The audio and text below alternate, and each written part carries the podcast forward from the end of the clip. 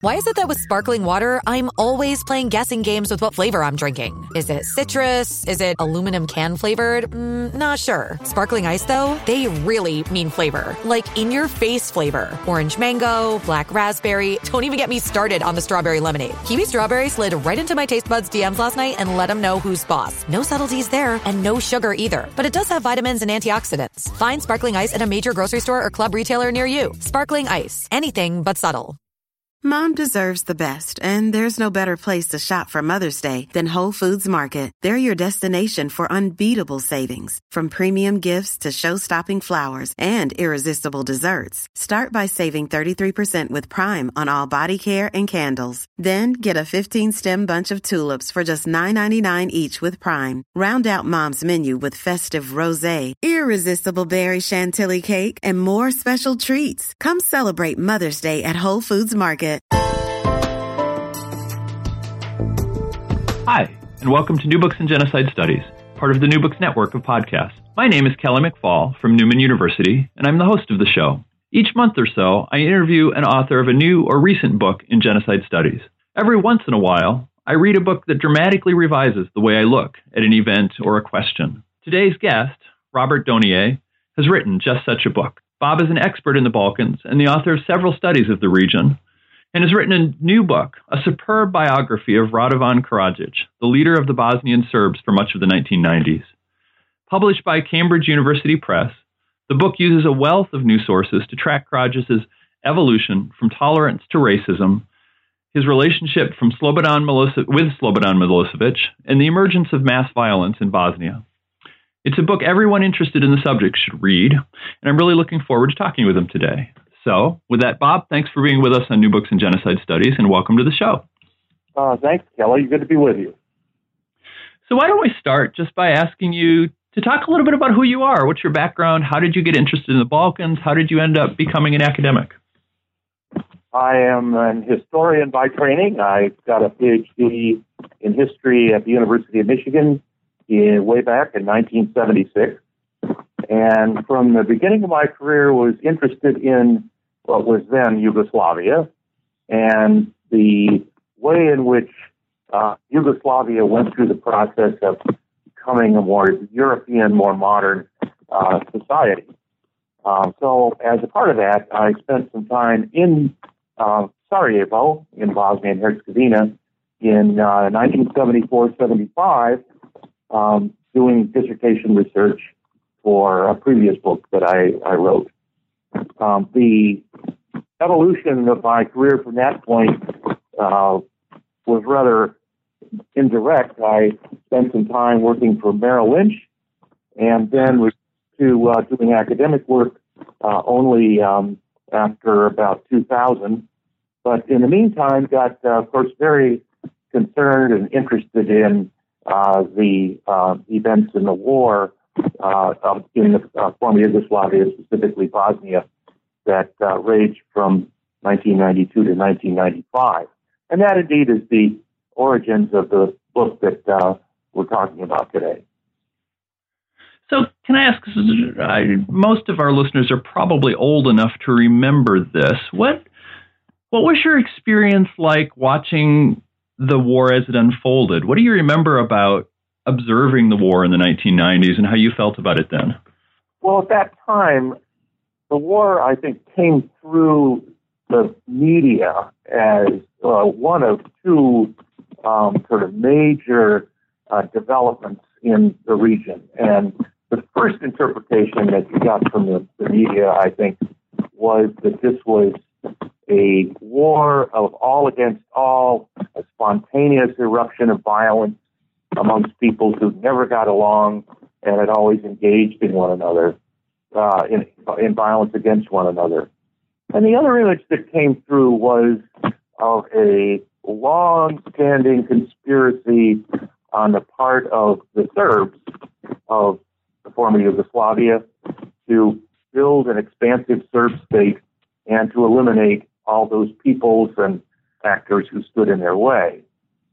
Um, that is still the way I believe uh, those two interpretations, I, I, think, are still dominant in the minds of most people who watch the conflict from a distance through the media and that. And so my response to that at the time, and it continues to be today, is that neither interpretation is anywhere near an accurate representation of, of what went on. And so the my understanding of the of the conflict from knowing the region and from having spent a great deal of time studying the sources and so on uh, is that this was an event of relatively recent political history, which had its origins in the actual breakup of Yugoslavia in the um, early 1990s, and that was the, the source of the path to war. And so, what? Let me press you a little bit more. How did you feel about what? What was your own emotional response to to that kind of reporting that was going on? Well, I was uh, deeply concerned and um, upset about the misrepresentations that I saw going on in the media, particularly the misrepresentations of the history of the region.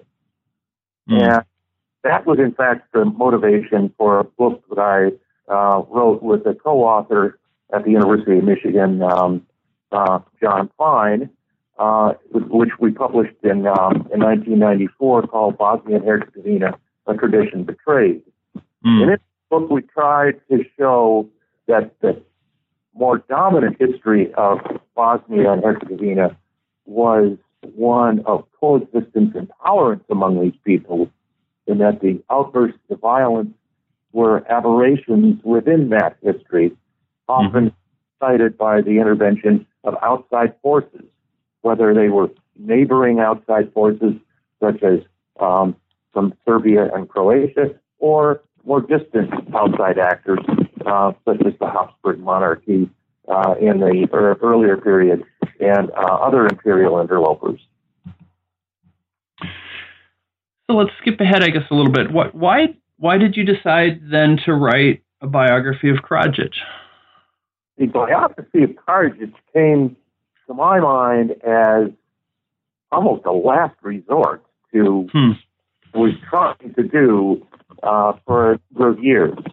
Um, starting in 1997, I was called as a witness in a number of um, trials at the International Criminal Tribunal for the former Yugoslavia uh, in The Hague uh, to provide historical background to events that were alleged in the various indictments. And so I had an opportunity through about 15 of these trials um, to get to see, and in a few cases, rather nominally at least, to get to know some of the people who were accused of the most heinous war crimes hmm.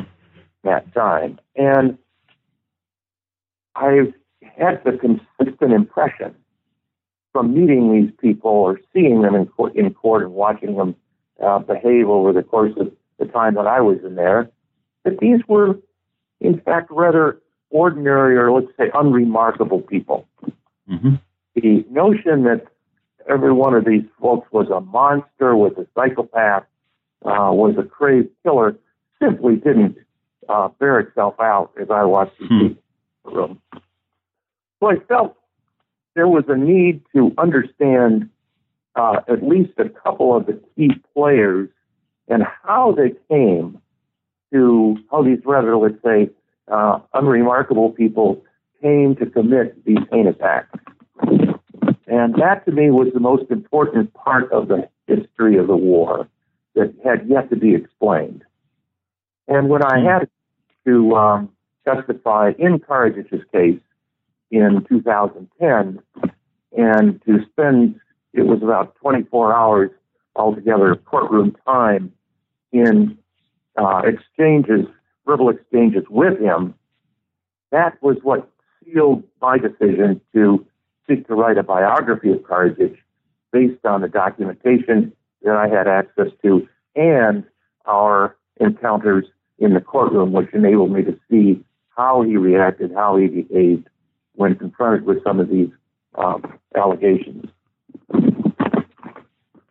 Can Can you say a little bit about? You, you, mentioned the the documentation for the trials. Can you say something about um, what kind of sources you had available and, and how you how you secured access to those sources? Yes.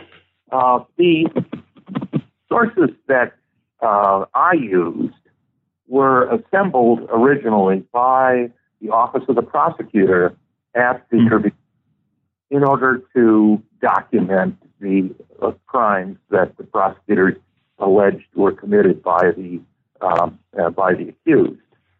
Now that corpus of documents grew immensely over time. It's today something like nine million documents in in the custody of the uh, tribunal, uh, either in copy or in original.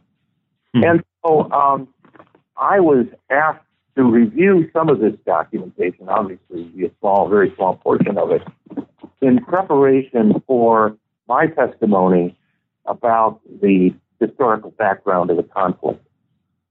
And each time that I testified in the case, I was given a, a new, different corpus of documents to go over. Hmm. Now, were given to me under the presumption of confidentiality. However, over time, as they were admitted into evidence in various cases, they entered the public domain so that um, I was able then to use them to write a history or a biography of Karadzic, uh, as well as to have initially reviewed them uh, as a part of preparation for my testimony.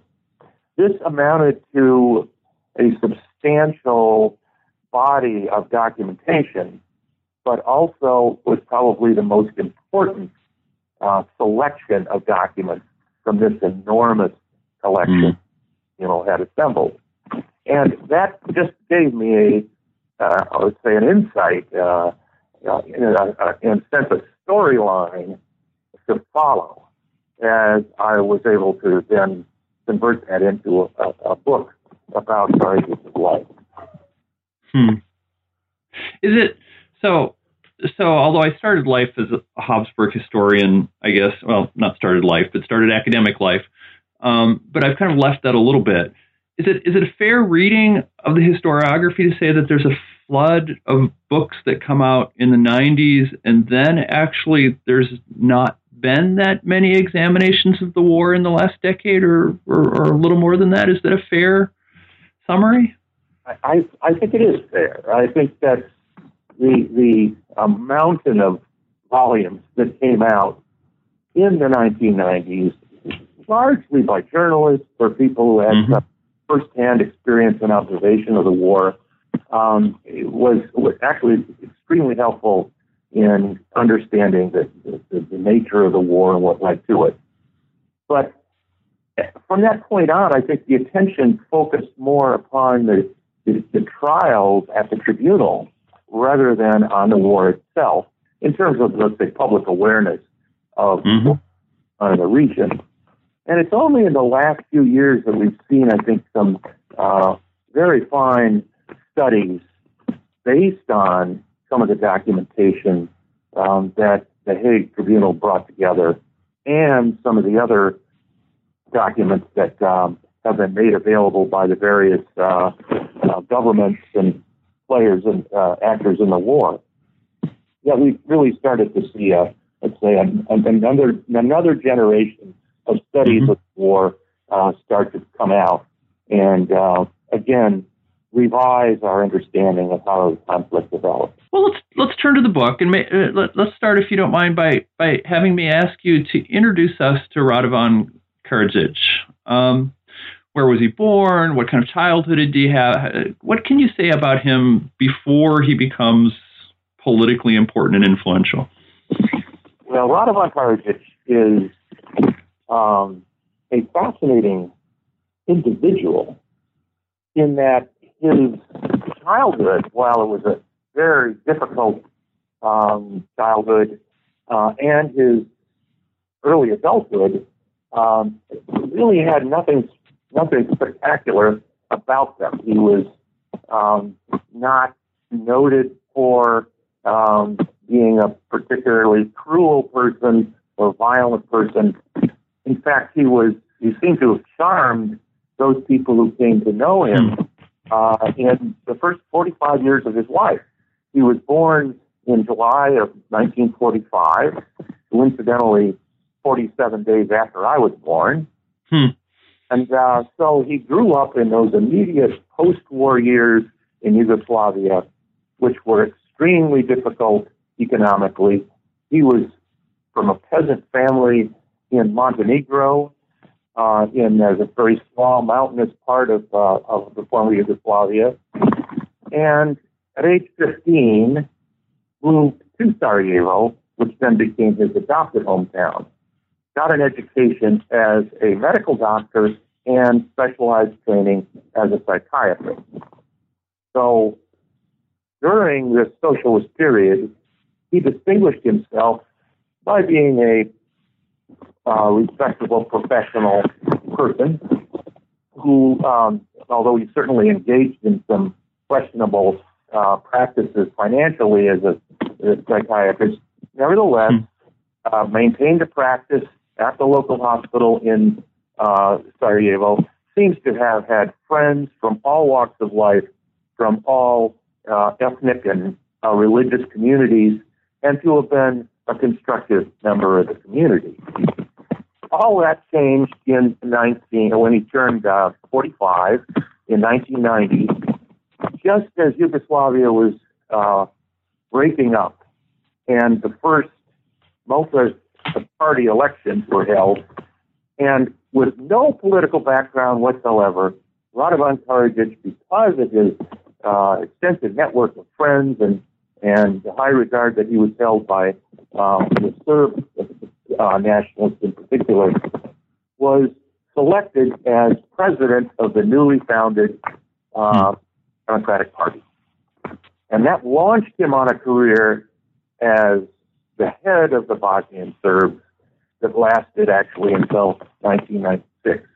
And that meant that he was in charge, or certainly the leader of the Bosnian Serbs throughout the war and throughout the atrocities and violence that were committed by Bosnian Serbs um, during those uh, five years. So, so let's take a step back briefly, and then I'll, then I'll return to him as a politician. So, so many in our audience are familiar with the, the war in Bosnia, and but but some are not. So, could you? And I know I'm asking you an impossible question, but I'll do it anyway. Could you maybe summarize fairly quickly the, the situation in Bosnia and Yugoslavia at the late 1980s and kind of set the stage for the rest of our discussion? Yes, the story I think starts with, uh, or can be started with the death of Tito in 1980. He was a figure that was revered in um, former Yugoslavia, and he was really the only political leader of great influence in that time.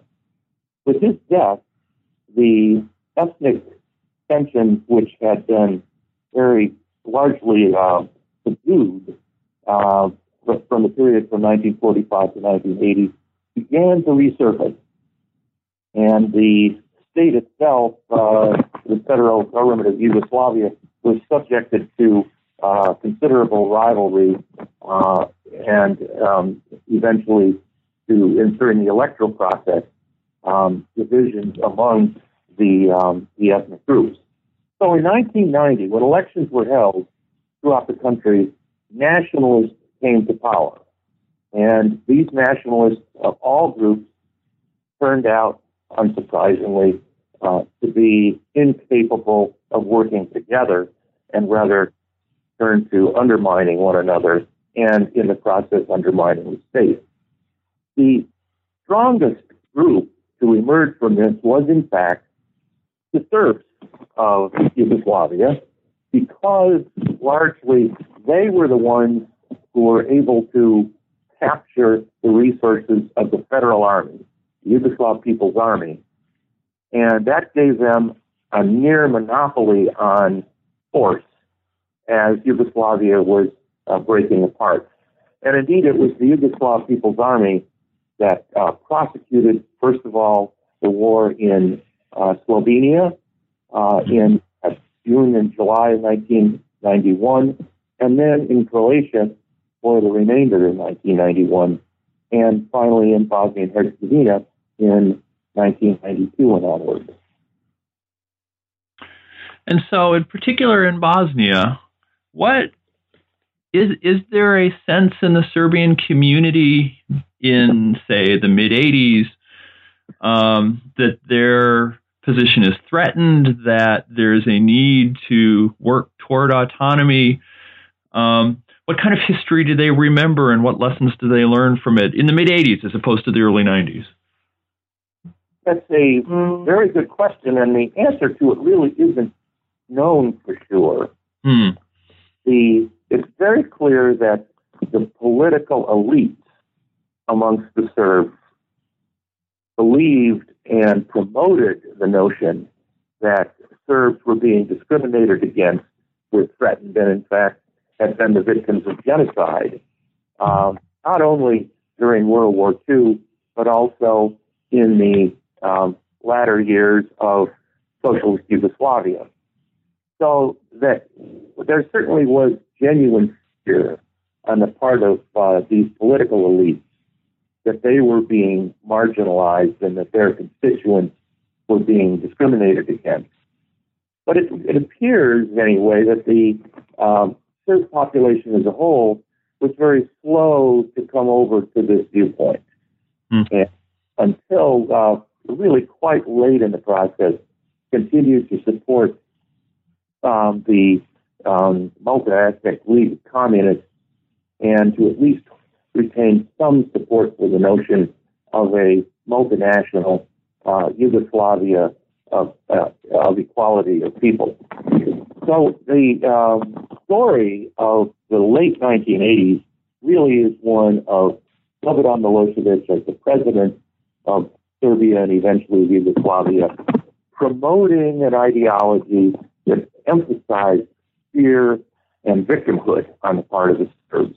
And that was the thing that mobilized uh, both the Serbs and the Yugoslav People's Army into um, launching these, what were viewed always as defensive or protective actions uh, against those of other peoples in Yugoslavia, and most specifically the Croats and the Muslims of Bosnia and Herzegovina, who are today known as uh, Bosniaks. Mm-hmm. And you you mentioned Milosevic. Can can you just really briefly kind of summarize who he was and, and how he came uh, to be the leader of that nationalist uh, sentiment?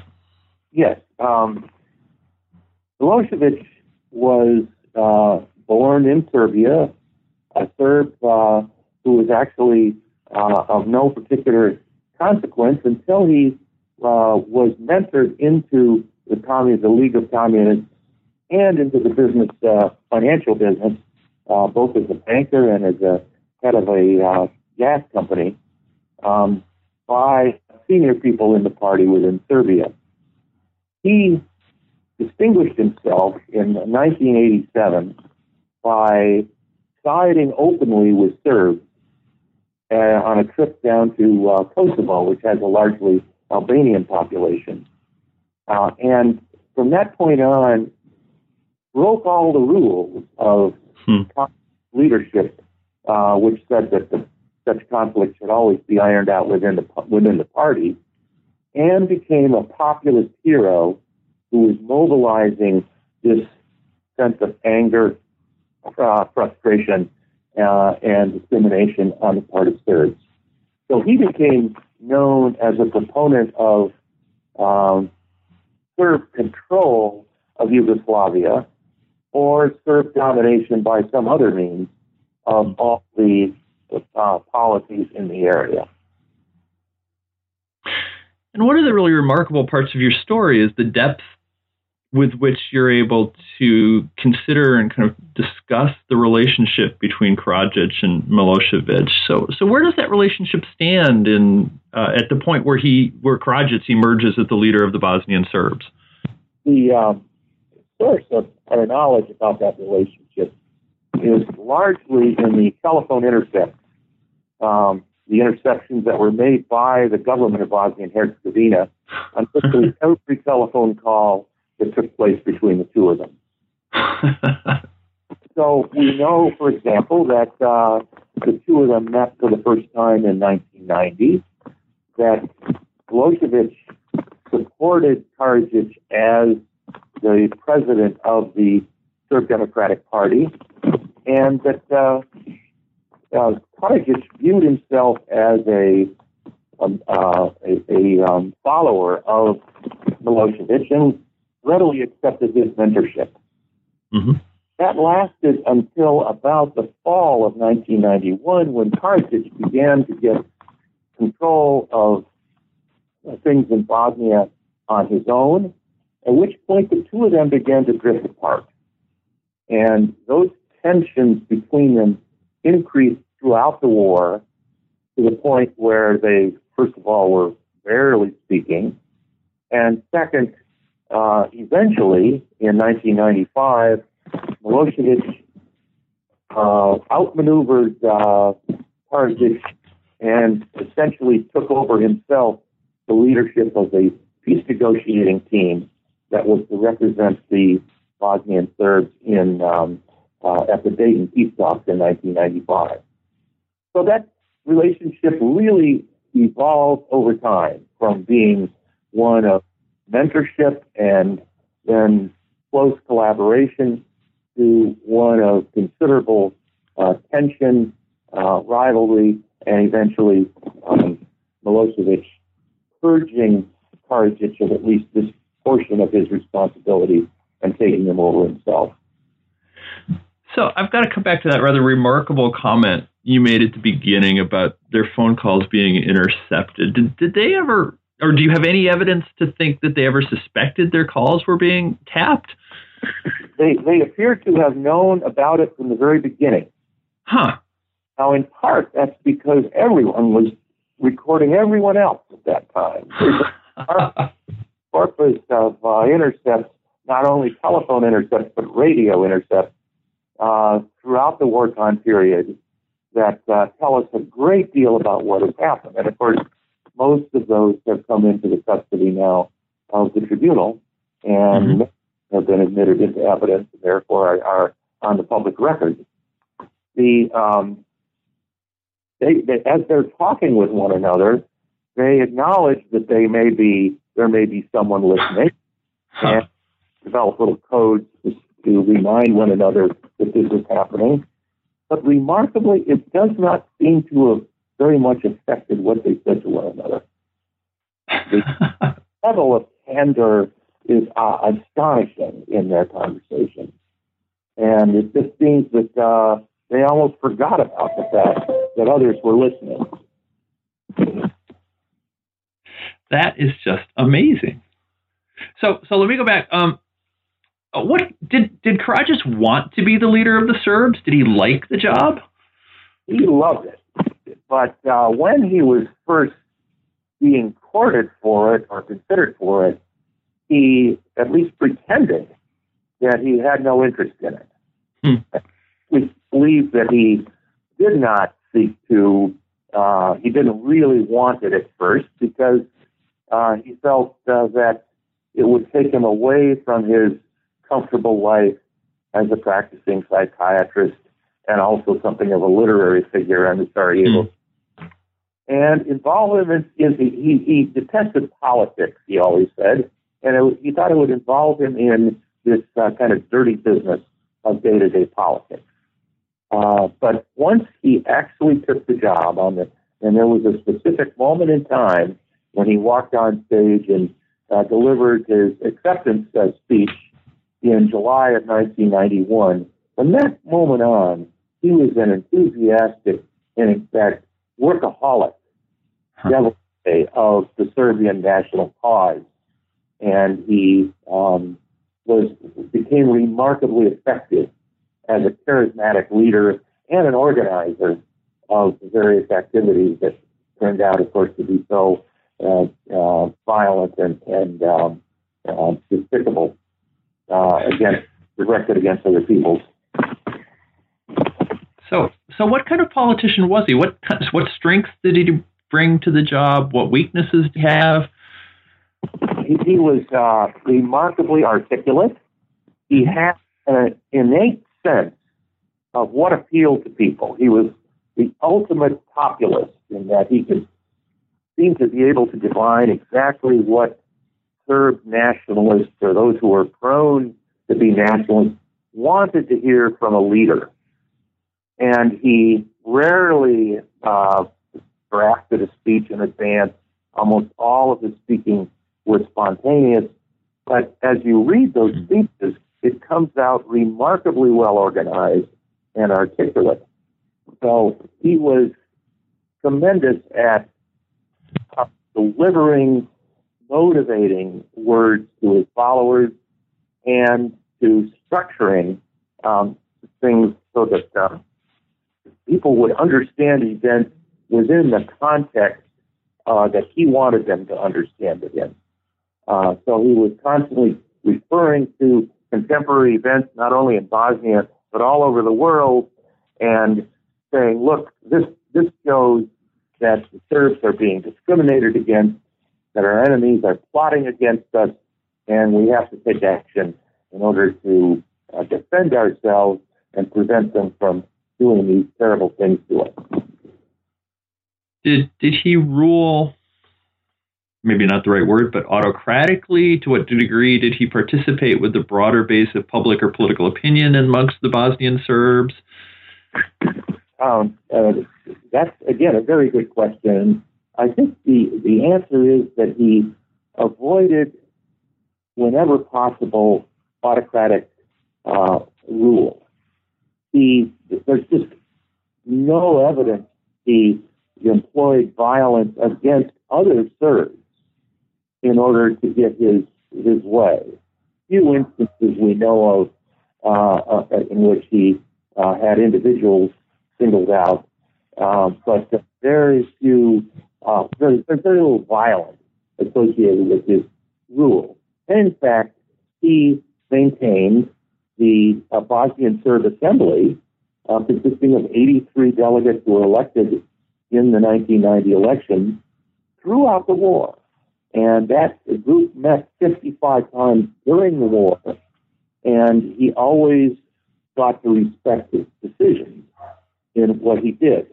Now, he also sought to influence his decisions, and in a few cases, with the aid of some colleagues, uh, he strong armed decisions that it made. But by and large, he was a populist in the sense that he wanted to do things by broad consensus rather than by autocratic methods. So you write that in the autumn, I think it's September, if I remember right, of 1991, uh, he underwent, uh, and I've got a quote here, a personal and political metamorphosis. Um, what happened and why did it happen?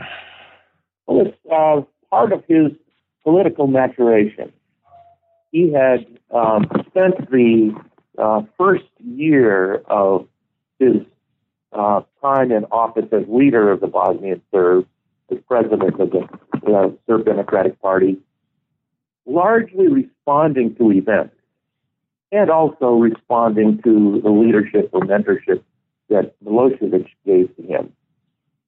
In the fall of 1991, um, he began to discover that reacting to events was leaving him powerless, that he could not control the direction of things and was simply getting lost in his anger and frustration at what the other, uh, what he perceived as the other groups were doing uh, to him. And overnight, and we really don't understand, at least I don't uh, understand very well from the sources, exactly what sparked this transition. But he became a very careful, planning, calculating leader who was always thinking ahead several steps. Huh. Uh, if anything, it probably was the recognition that the option of remaining in Yugoslavia was dead. That happened on October 15, 1991, with the vote in the Parliament of Bosnia and Herzegovina. But it was foreshadowed uh, by, for at least a, a month and a half, by other events which made that vote likely to turn out the way it did. So he began to realize that he, it was on his shoulders and his shoulders alone that uh, the leadership of the Bosnian Serbs rested. So he changed styles radically, instantly, and effectively, um, which turned out to be something that he was able to do a number of times in his life, uh, make these kind of instant radical changes in direction, even in tone, and, and even in persona, um, which was one of the keys to his uh, effectiveness as a leader. Um, he could turn these corners very quickly, and people would actually follow him and um, do what he hoped they would do in a way of carrying out uh, his desires. So, in the aftermath of this, you, you say that he he understands that I don't know the future or the fate or however you want to put it of the Bosnian Serbs rests on him. How does he imagine that future in the fall of 1991? It's very clear that he imagines this future as a Bosnia and Herzegovina devoid of all but Serbs. Hmm. Uh, or all but perhaps with a few elderly uh, members of other groups still in, in existence. But people fantasize, that they entertain fantasies of a mass destruction of non Serbs, particularly of the Bosniaks in Bosnia and Herzegovina. And he also planned that uh, the Serbs would take over Bosnia, one local community after the other.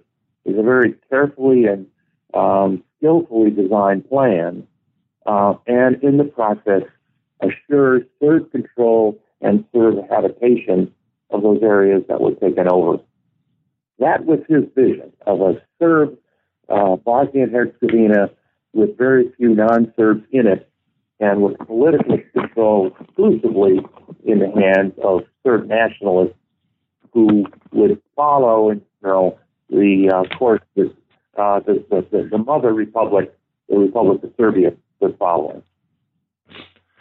And and you start out the book by talking about how he's, as as, as you suggested, he mixed uh, socially with a variety of people. He seems to have no uh, fundamental prejudice or, or at least no hatred of the Serbs.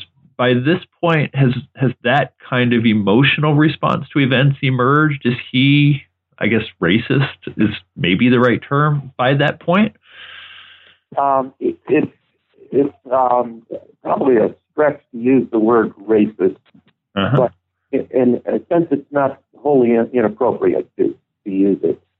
Um, the, the sense in which it's not perhaps quite right is that he came to detest and hate the leaders of the rival groups.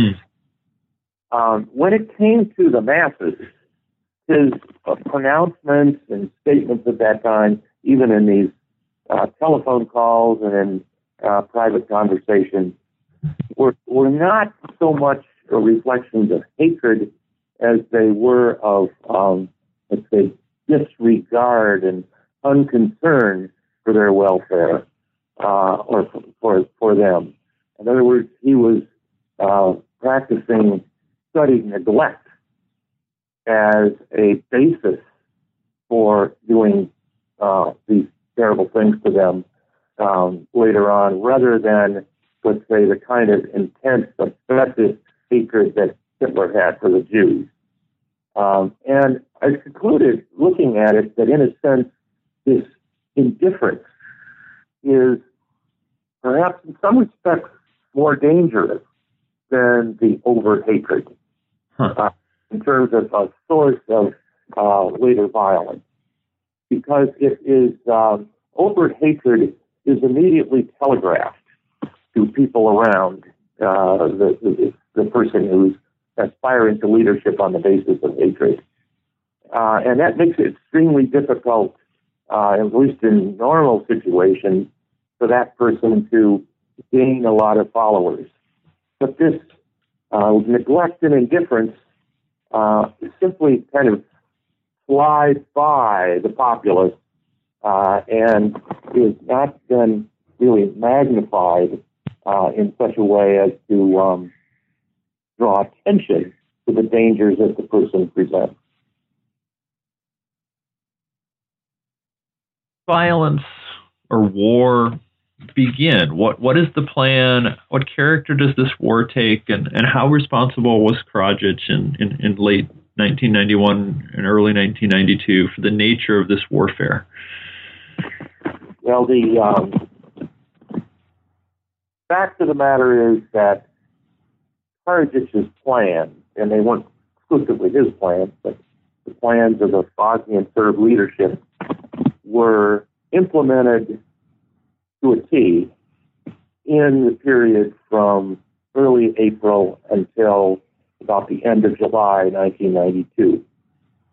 Mm-hmm. Bosnia was indeed taken over by local Serb leaders, one municipality at a time, always with the backing of the Yugoslav People's Army and local paramilitary forces, and of course the party itself, the Serb Democratic Party. And that gave this war a peculiar quality. It was extremely violent, but it was also extremely localized in character. So a lot of responsibility fell upon these local leaders of the uh, Serb Democratic Party, the SDS, to carry out these purges, expulsions, and even killings uh, of uh, local non-Serbs to purify their um, municipality of all but Serbs.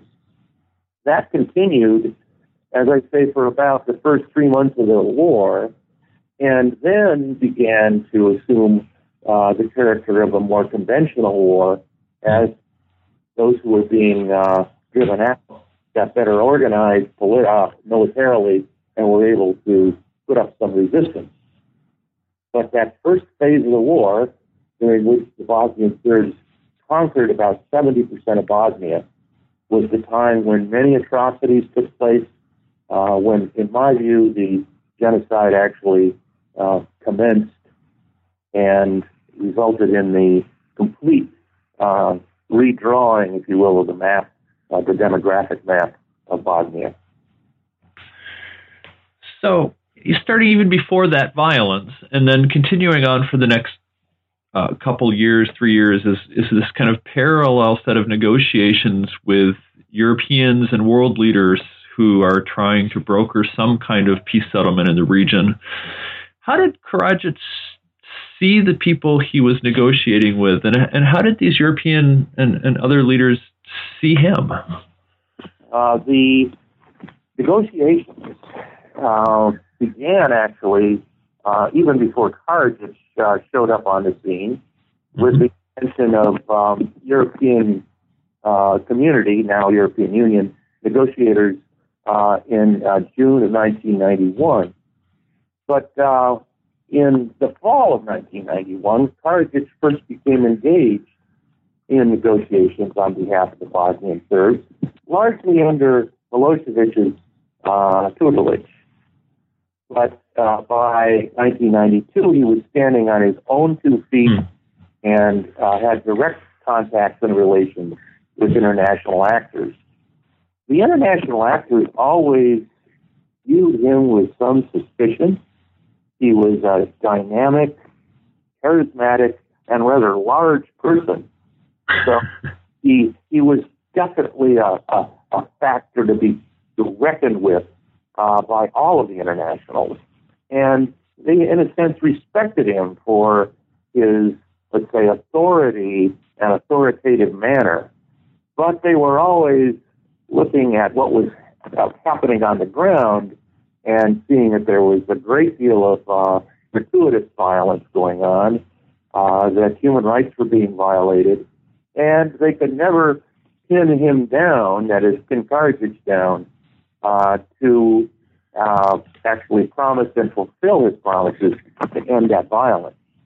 So very quickly, the international viewed him with suspicion and eventually with, uh, um, let's say, is seeing him as a as a, an evil um, and faithless negotiator.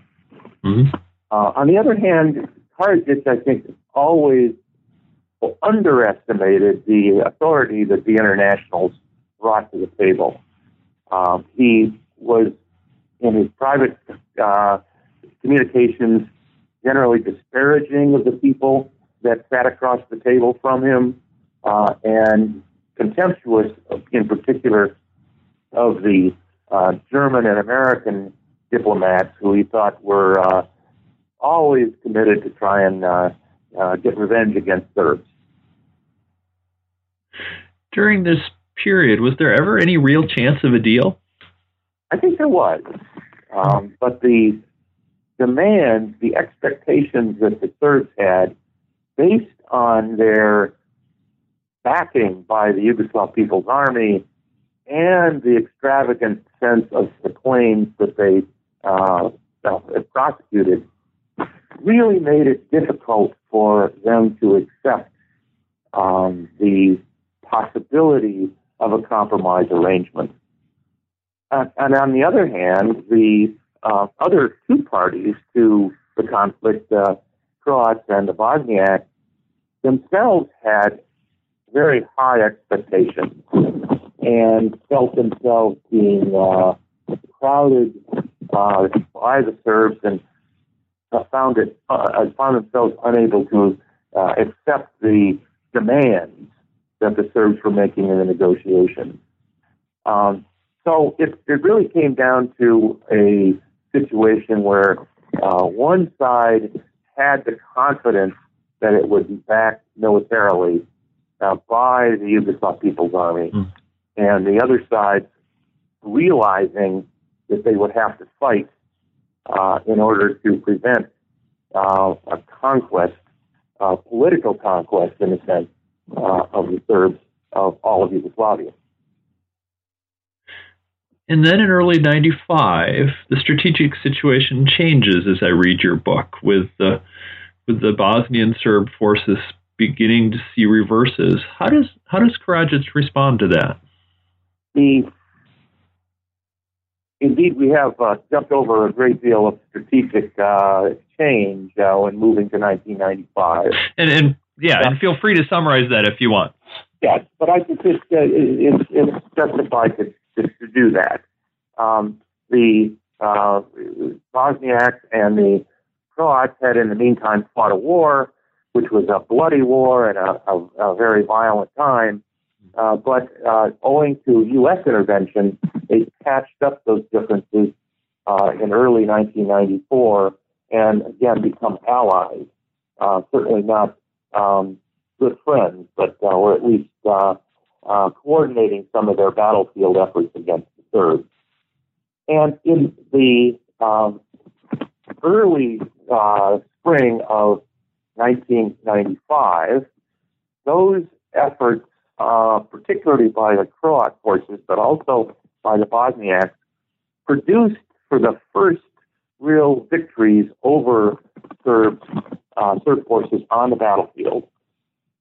This spread panic through the entire Bosnian Serb leadership. And Karadzic, who was not particularly prone to panic, was also caught up in concern for uh, the conquest that they were seeking to defend and hoped to at least stem the tide uh, without having to um, uh, go to extreme lengths uh, to um, reconquer the area. So, uh, in the as the uh, international involvement deepened and the Croat and Bosniak forces advanced, Karadzic and his immediate allies in the leadership adopted a very high risk strategy trying to essentially provoke the international actors so that um, they would uh, experience sufficient humiliation and losses that uh, the public of the contributing countries to this United Nations force would withdraw their soldiers. Well, that uh, took place in the uh, May, June, uh, July period, but uh, it really, in the in the final analysis, did not work.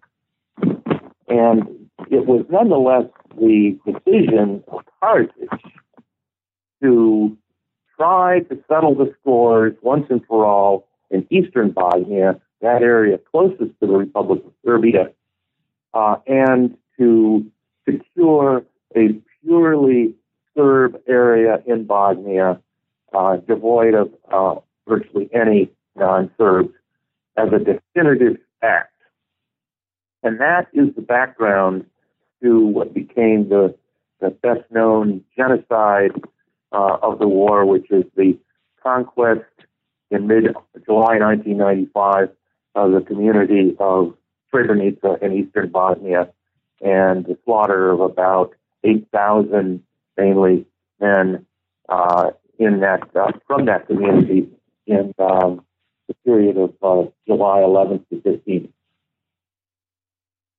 That's actually where I was going to go, and so so was so what was Karadzic's role in the decision to slaughter those people? Yes, he is the one who jumped the command in a sense and actually hmm. went out to a military headquarters in uh, eastern Bosnia and as commander in chief directed uh, one of the subordinate generals out there to prepare a plan to attack and conquer Srebrenica. He wanted it done as soon as possible.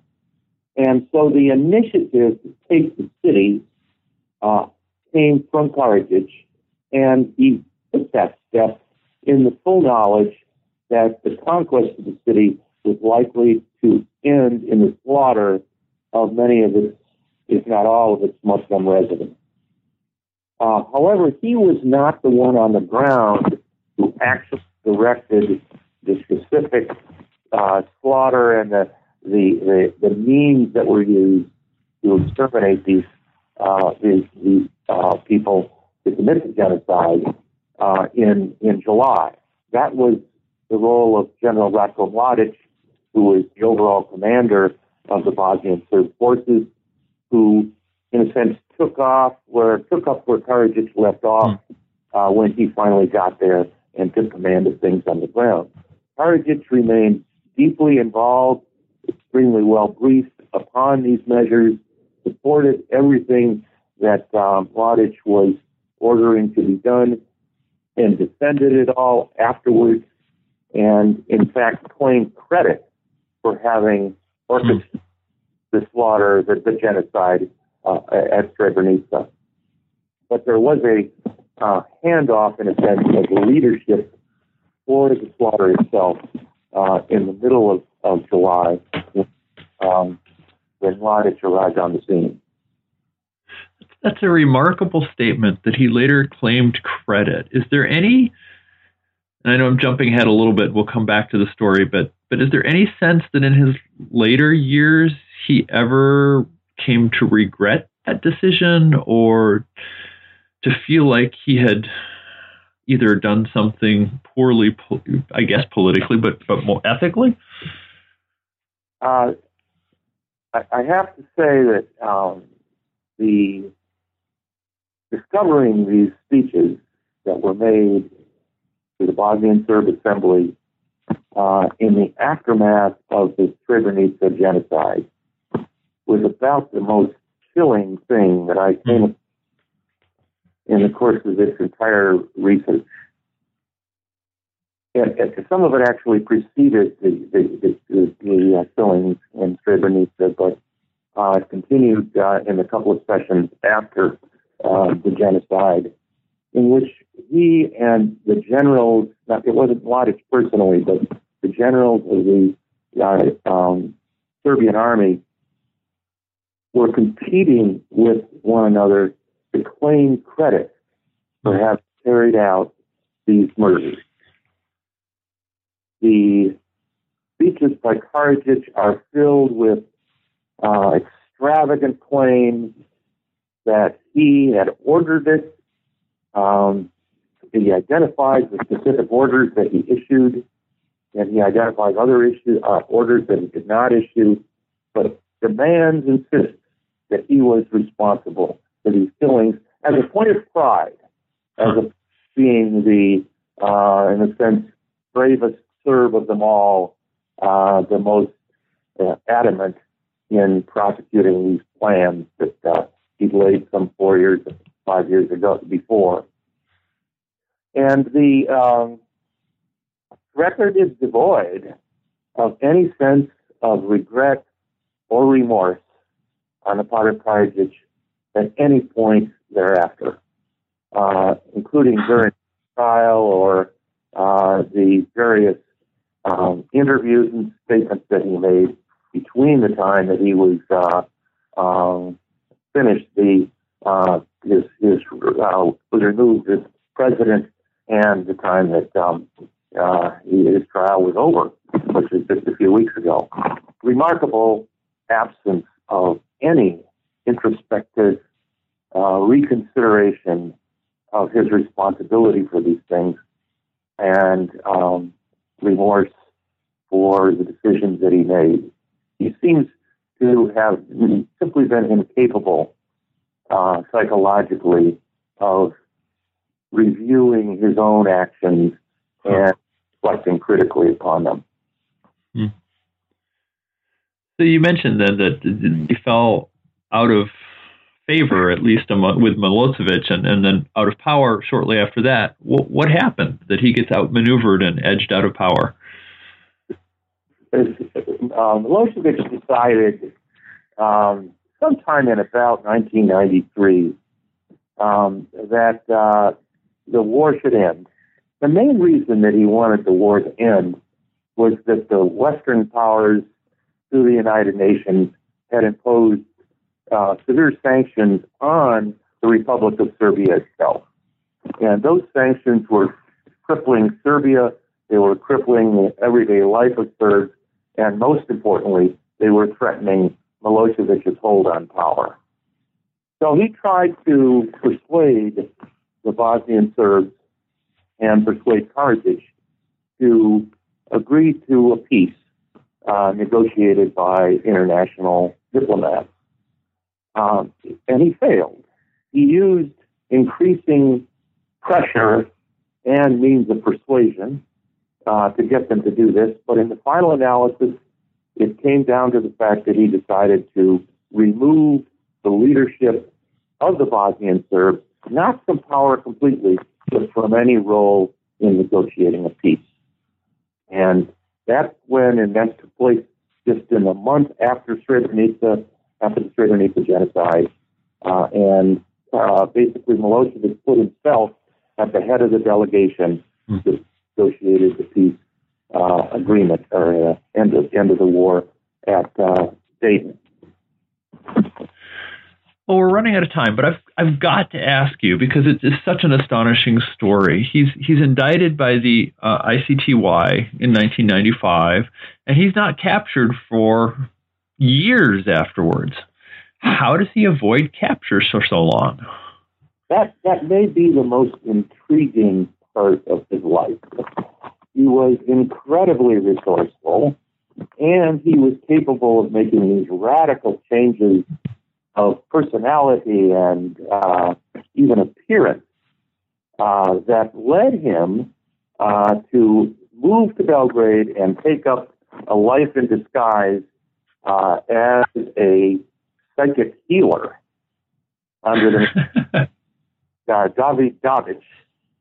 Uh, he grew his hair, which was long and wavy, of course, uh, during the war and before the war, but he grew it to considerable length. He grew a long, thick beard and put on a, a pair of thick glasses or thick looking glasses. Uh, dressed himself in uh, kind of new wave attire uh, that made him look more like a um, uh, uh, medicinal healer uh, than a normal civilian person. And he, um, he then successfully evaded mm. those seeking him uh, until um, finally he assumed too public a role uh, as a faith healer. He began to actually become popular, making TV and radio appearances, and someone, someone recognized his voice and reported it to the authorities. Uh, and right at the time that there was a change of government in Serbia and a government that was prepared to hand him over, uh, actually went out and arrested him uh, and had him immediately transported to The Hague for indictment and eventual trial. It's a remarkable story. You, you have a picture of him in his, um, I don't know, disguise is maybe not the right word, but with his new personality and new identity. And and my eight-year-old daughter yesterday, when as I was preparing for this, was trying to avoid going to bed and was asking me questions about the book, and I was trying to answer them in a way that's appropriate for an eight-year-old. And and I finally hit on the the idea of showing her the picture on the cover with Karadzic kind of in his prime as a political leader, and then showing her the picture of him in his new identity and and she said what I get the sense everybody else did is that doesn't look like the same person. And indeed, it did not for anyone who came to know him. Uh, he quietly sat in a bar underneath his own picture, a picture of him, and was unrecognized by the bar patrons or, or uh, the, um, but I thought one of the great ironies of, of this was that uh, when he tell, tells the story of getting along with all these different people in Sarajevo prior to 1990, he always refers to the barber that he went to, whose uh, name was uh, uh, Michal, which is a hmm. nickname for him. Now that's a Muslim name, and huh.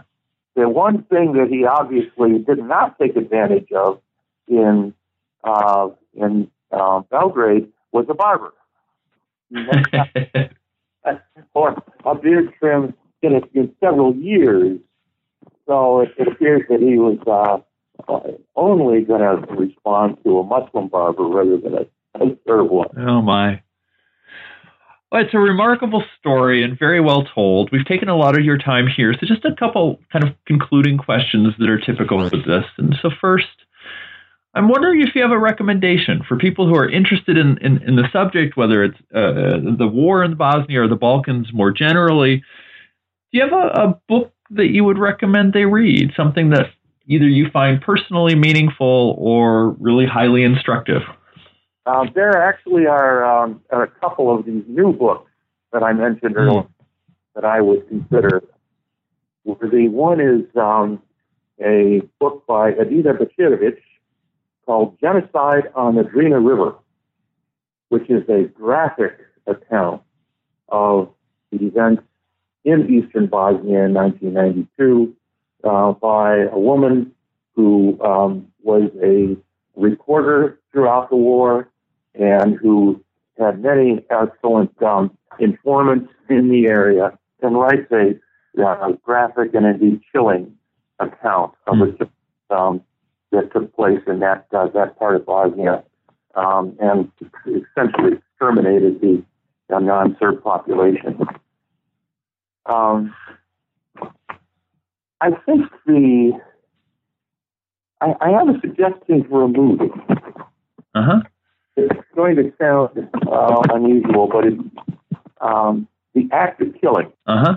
Which is a movie about Indonesia and the killings of over a million communists or communist sympathizers uh, in 1965 to 1966. And the reason I suggest it is that it shows a society that has never come to terms with the mm. genocidal killings that were done by some of its citizens against others. It's almost, it's very difficult to see the end of this movie. It's so sickening. Um, but I think it's an important movie uh, for a film for all of us to, to, to, see, just to get an idea of what ha- what can happen, how grotesque life can become when these things are not coped with, when they're not actually reckoned with in the form of some sort of transitional justice or um, post-conflict uh, reconciliation. Hmm. Well, I now have more to do this weekend, and I will go off and read and watch. What are you? What do you have a project you're working on now?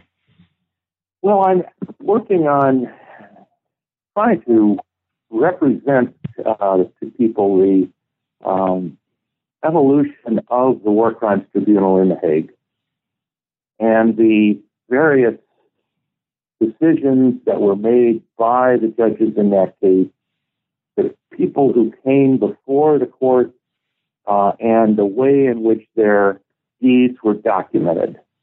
So I'm looking, in a sense, at the procedures and the process whereby we have come to know what happened during that war, how the process succeeded when it did, and ways in which it did not succeed, as a kind of a guide to future uh, courts or tribunals, uh, which of course would be mainly the International Criminal Court, in dealing with other situations of mass violence.